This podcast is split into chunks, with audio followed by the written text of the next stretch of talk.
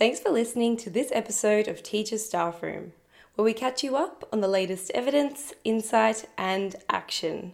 I'm Rebecca Vukovic.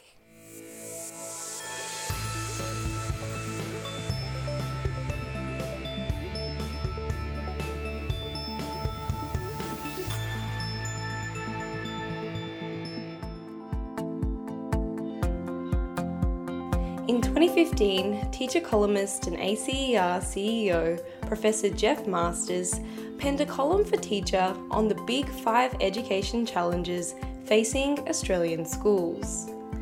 This influential column remains the most popular article to ever be published on Teacher, collecting hundreds of thousands of page views over the past six years. This year, A C E R decided to hold a five-part webinar series to revisit the Big Five challenges and ask what progress has been made on each and what needs to happen next. To date, three of the webinars have already taken place, and in today's podcast, we'll be exploring each of them and providing details on how you can catch the next two, which will take place in May. By the way, if you've missed any of the earlier webinars, not to worry. They've all been recorded and I'll provide links on how to watch them in the transcript of this episode. As always, I'll also be sharing some of the other popular pieces that were published on Teacher this month and provide links to all the articles if you're interested in learning more about a particular topic or issue. It's a big episode with lots to cover, so let's jump straight in. The first webinar took place in late February and explored equipping students for the twenty-first century. In a Teacher article, we reflected on the session and some of the issues explored by Doctor Claire Schouler, Jonathan Heard, and Doctor Esther Kerr. Claire told the webinar audience one of the biggest advancements made in the last six years has been in deepening our understanding of twenty-first century skills and how they can be developed. She said, "That's been through a process of hypothesizing what the skills look like in a detailed way, and then trying to validate that through the process of gaining assessment data and using expert judgment." The next article I'd like to share with you today was co-authored by Joe Earp, Doctor John Ainley, and Doctor Tanya Vaughan, and it explored reducing disparities for school students, one of the issues identified in Geoff's original article. The authors say that disparities among schools in student achievement arise through differences in the social composition of schools and differences in student learning within schools. They also argue that some actions to ensure that between school disparities do not grow again depend on actions by school systems, such as limiting the growth of differentiated secondary schools and providing support for continuous school improvement through the development of school leadership and professional learning for teachers.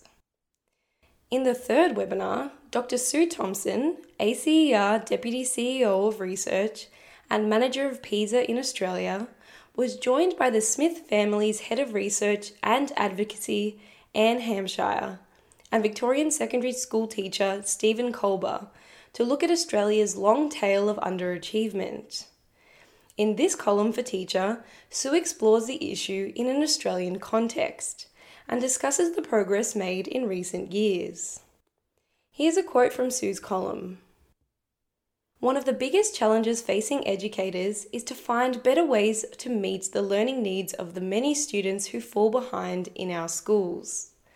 The latest findings from PISA, the Program for International Student Assessment, show that in Australia, roughly one in five fifteen-year-olds are failing to achieve the international baseline proficiency level in reading literacy, and about the same proportion in mathematical literacy and scientific literacy.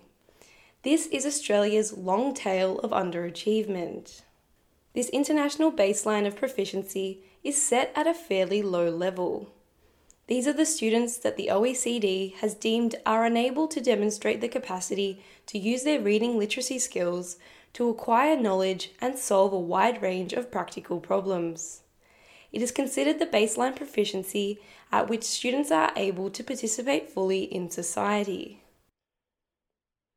The final two webinars will be on Wednesday the fifth of May and Wednesday the nineteenth of May. The first is called Getting All Children Off to the Best Start in Life, and the next one is on Raising the Professional Status of Teaching. Registrations are already open for the fourth webinar. Just click on the link in the transcript of this podcast. Stay tuned for articles on both of these topics and details of how to register for the final event.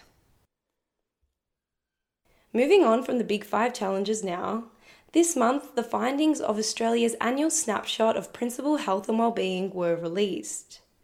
Now in its tenth year, the Australian Principal Occupational Health, Safety and Wellbeing Survey was carried out by researchers at Australian Catholic University and Deakin University.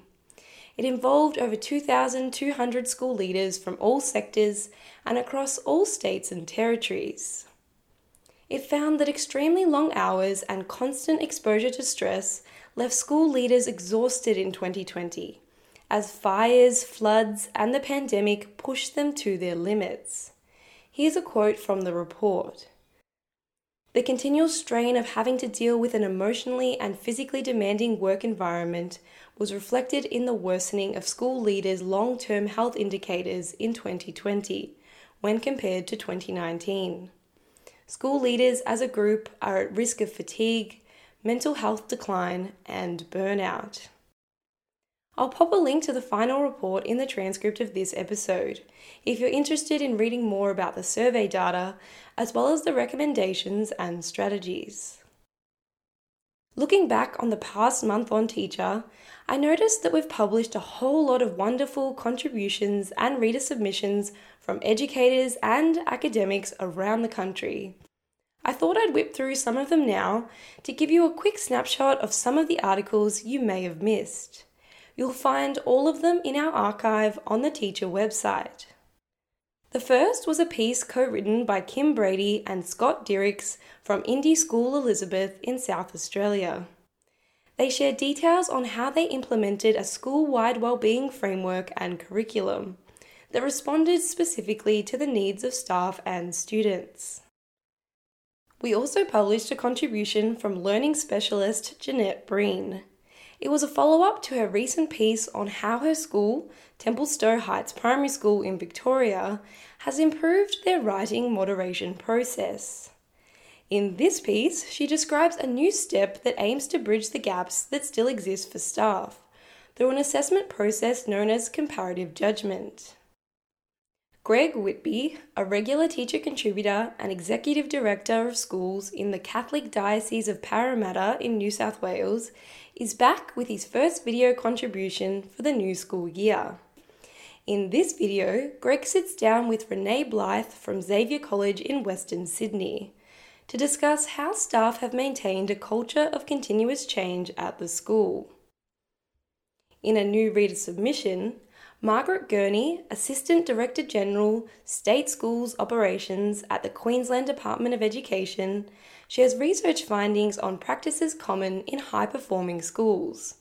She explores how do schools successfully engage and retain students alongside promoting academic achievement. And most recently, Doctor Karen Erlemans, a principal consultant at Kairos Consultancy and Training, penned a piece on planning, implementing, and monitoring student group work. She discusses the key steps to a successful experience and how they can be supported by technology.